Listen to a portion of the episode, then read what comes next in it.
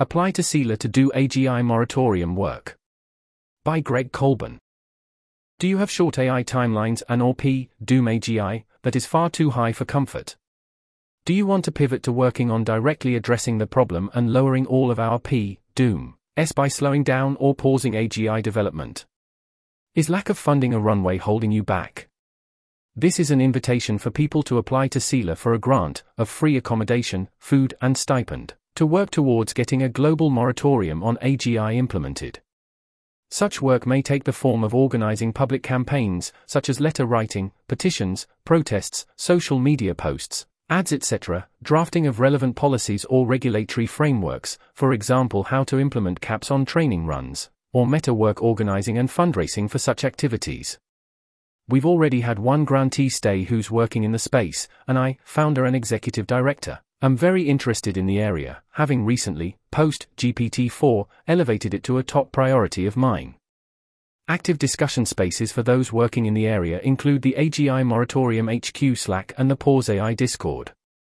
Various projects are being organized within them.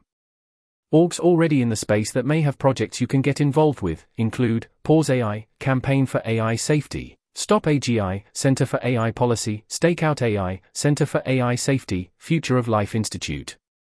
Given we, CEEALAR, RA UK, charity, we have to be mindful of not being too overtly political, or ensuring that any political activity is furthering our charitable objects.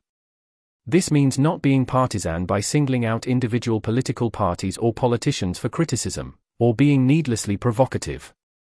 Think public awareness raising, public education, and encouragement of civic responsibility over the issue, similar to how many charities focused on climate campaigning operate, for example, the Climate Coalition. I look forward to your applications and hope that we can hereby accelerate meaningful action toward a global moratorium on AGI. This article was narrated by Type 3 Audio for the Effective Altruism Forum. It was first published on July 26, 2023. The original text contained four footnotes which were omitted from the narration. To report an issue or give feedback on this narration, go to t3a.is.